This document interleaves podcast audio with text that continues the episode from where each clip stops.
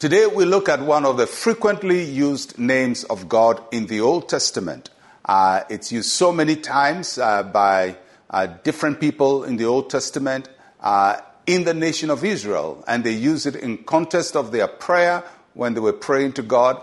They also use it in, in the context of a declaration they will make, or sometimes when they went into battle, uh, they used that name.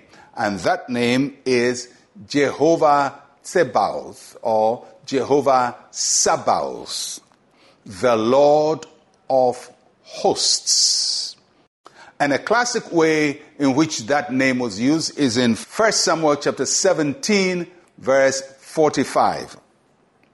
Then David said to the Philistine, You come to me with a sword, with a spear, and with a javelin.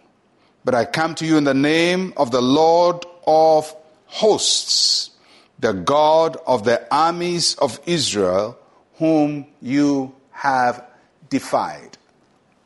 We know the story of David and Goliath. Probably you've recounted it many times from our childhood about this little David who brought down the big Goliath. David faced Goliath with confidence. He was a young boy, he was inexperienced. Goliath was a big guy, experienced, and very well armed. He was protected by metal armor, and he was also protected by an armor bearer.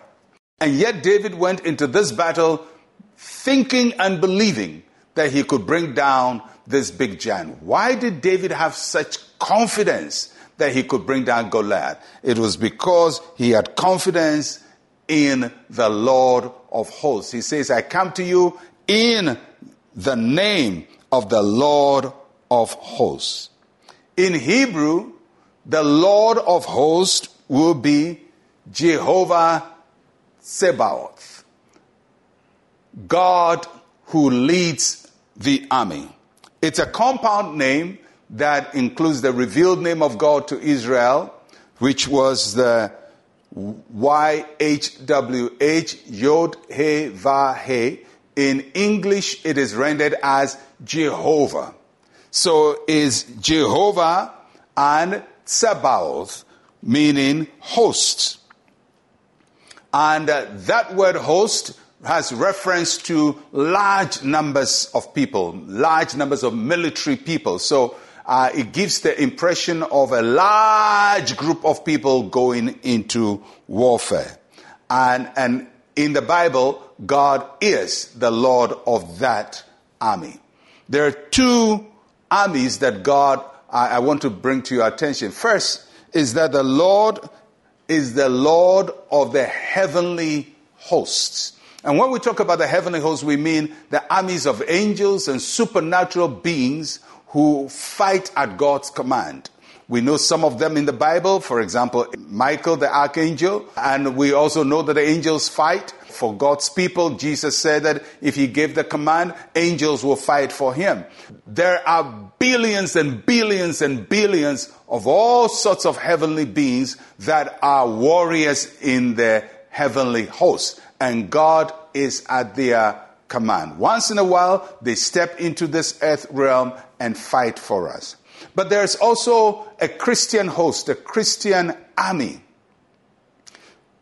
The body of Christ, believers are part of God's army, but we're not fighting a military battle. We are fighting a spiritual battle. We fight principalities and powers and rulers of dark places. We wrestle against them.